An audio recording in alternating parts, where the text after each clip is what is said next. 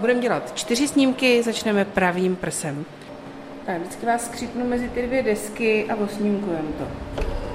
Kolik takových vyšetření provedete denně? Ptám se laborantky Petry Smrkovské. Asi tak 40 až 50. Bojí se ženy?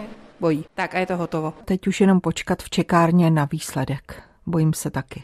Vše je v pořádku, žádné ložisko jsme nenašli, takže další kontrola bude stačit za dva roky. Jsem v ordinaci doktora Miloše Rejmonta, vedoucího screeningového pracoviště nemocnice v Jablonci nad Nisou.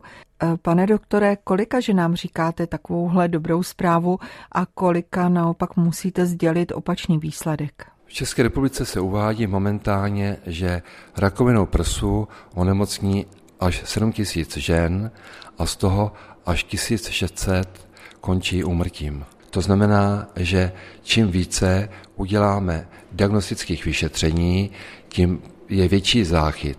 V poslední době se nám třeba podařilo za poslední dva týdny najít ložiska velikosti 4,5 mm a 5 mm, podle mě do 10 mm je prakticky až 100% vylečitelnost. 4 až 5 mm to je v podstatě velikost, která se nedá ani nahmatat při samovyšetření. Ano, to se nedá nahmatat a to nám právě pomůže to screeningové vyšetření. Prevence rakoviny prsu se v posledních letech skloňuje čím dál častěji.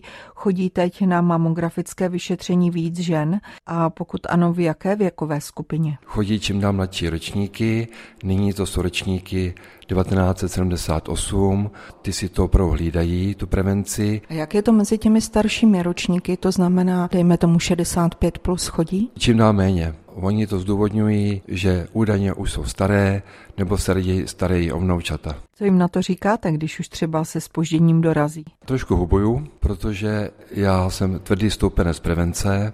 V čekárně oslovuju jednu z pacientek.